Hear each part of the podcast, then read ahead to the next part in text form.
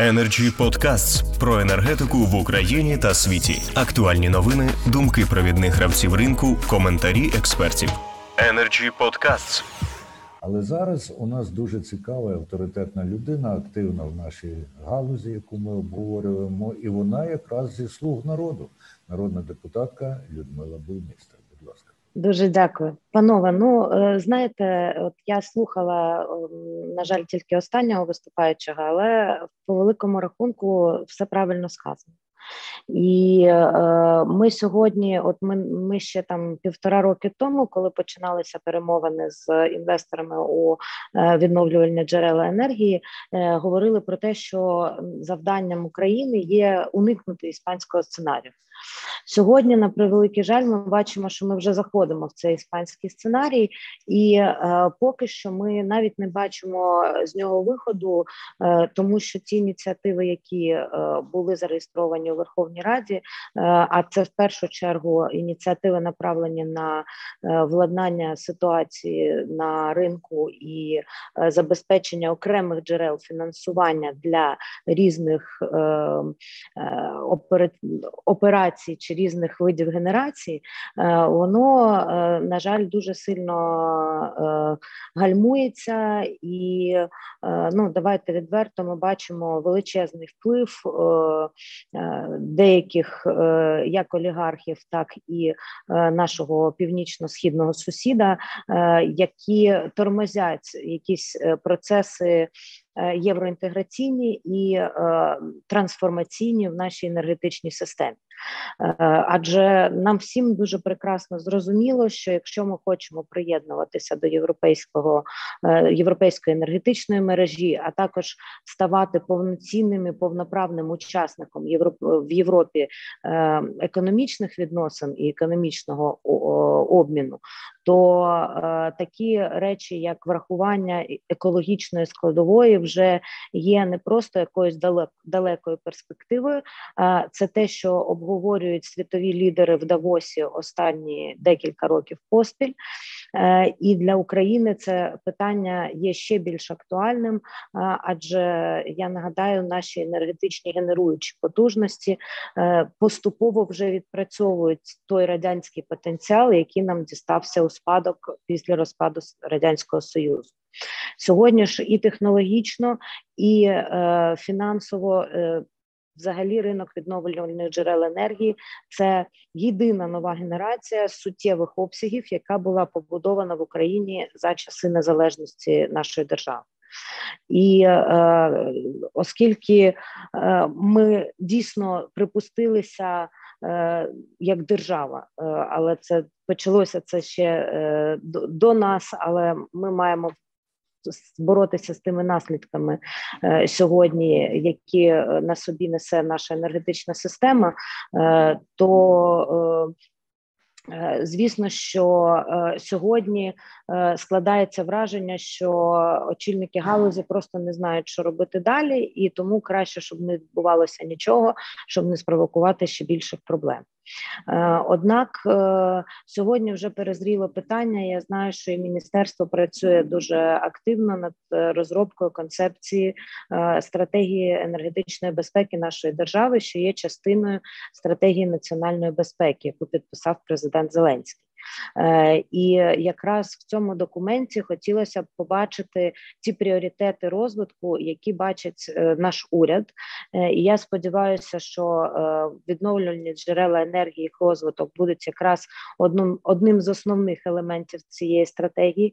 Адже я нагадаю і завжди звертаю на це увагу, що знаєте, в стратегії національної безпеки Російської Федерації недопущення розвитку відновлювальних джерел енергії в країнах, об'єднаних єдиною енергосистемою з Росією, е, є основою для безпеки енергетичної Російської Федерації.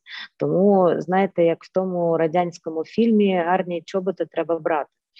Е, адже Росія робить все, щоб нас утримати в своєму лоні отої радянської енергетичної системи і не дати нам е, приєднатися до НСОІ, що заплановано нашою угодою про асоціацію на 2023 рік. Водночас е, в парламенті вже зареєстровані низка законодавчих ініціатив, які спрямовані як на подолання е, тої цінової війни, яку ми спостерігаємо сьогодні на оптових енергетичних ринках, е, запровадження нормальних конкурентних правил гри і європейських регламентів щодо моніторингу оптових енергетичних ринків.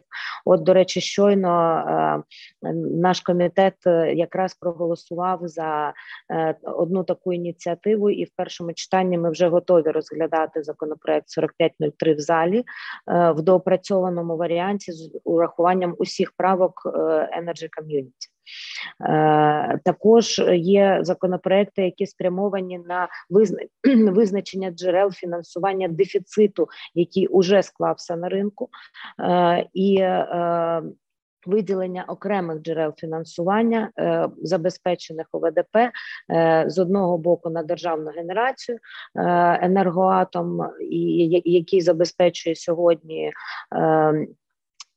Публічні оці PSO, так звані публічні суспільні обов'язки по забезпеченню дешевою електричною енергією наше населення. Але я також знаю, що міністерство працюватиме над більш довгостроковим планом виходу на нормальні ринкові відносини, на нормальні ринкові ціни і ринкові механізми регулювання для того, щоб поступово за в періоді якомусь е, е, часу, який можна осягнути, ми виходили повністю на ринкові відносини, усували усі викривлення ринку, усі маніпуляції і приводили до нормальних цін е, як для бізнесу, так і для населення. Energy Podcasts і це насправді є запорукою подолання не тільки енергетичної бідності, а й нормального розвитку економіки нашої держави е, в спрямованої на інтеграцію з європейськими ринками і європейським союзом. Е, тому за вашої допомоги, за допомоги експертного середовища, ми будемо ну з одного боку битися проти е, таких однобічних ініціатив і однобічного підходу, коли з одного одного боку не сплачуються кошти зеленим е, генерації, а а в той же самий час уряд пропонує збільшення е, податкового навантаження на інвесторів, що є абсолютно неприйнятним. Е, хоча зауважу, що е, при вирівнювання ставок акцизу обговорювалося з інвесторами ще на початку перемовин в 2019 році. Я особисто з, з ринком вела ці перемовини, і ми говорили про те, що якщо в пакеті вирішуються всі питання щодо погашення старої заборгованості, щодо забезпечення виплати виплат поточних на е, рівні е, вищому ніж на сьогоднішній момент, то інвестори готові погодитись, в тому числі на сплату е, акцизу у 5%. Але робити це в ситуації, коли уряд свої ж рішення і рішення парламенту е, не виконує і не знаходить фінансу джерел фінансування на е, покриття старих боргів і виконання своїх зобов'язань, звісно, що е, не можна в такій ситуації ініціювати якісь додаткові ще навантаження, бо це ще більше призведе до того іспанського сценарію, коли всі вже інвестори будуть заявляти позови в міжнародні арбітражі, і Україна буде втрачати мільярди.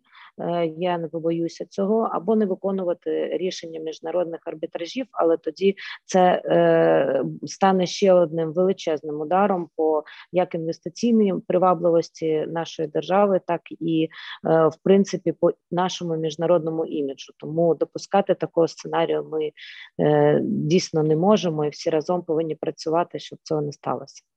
Я вам дуже дякую за увагу. Я готова відповісти, якщо будуть якісь питання, і повинна повертатися вже до сесійної зали.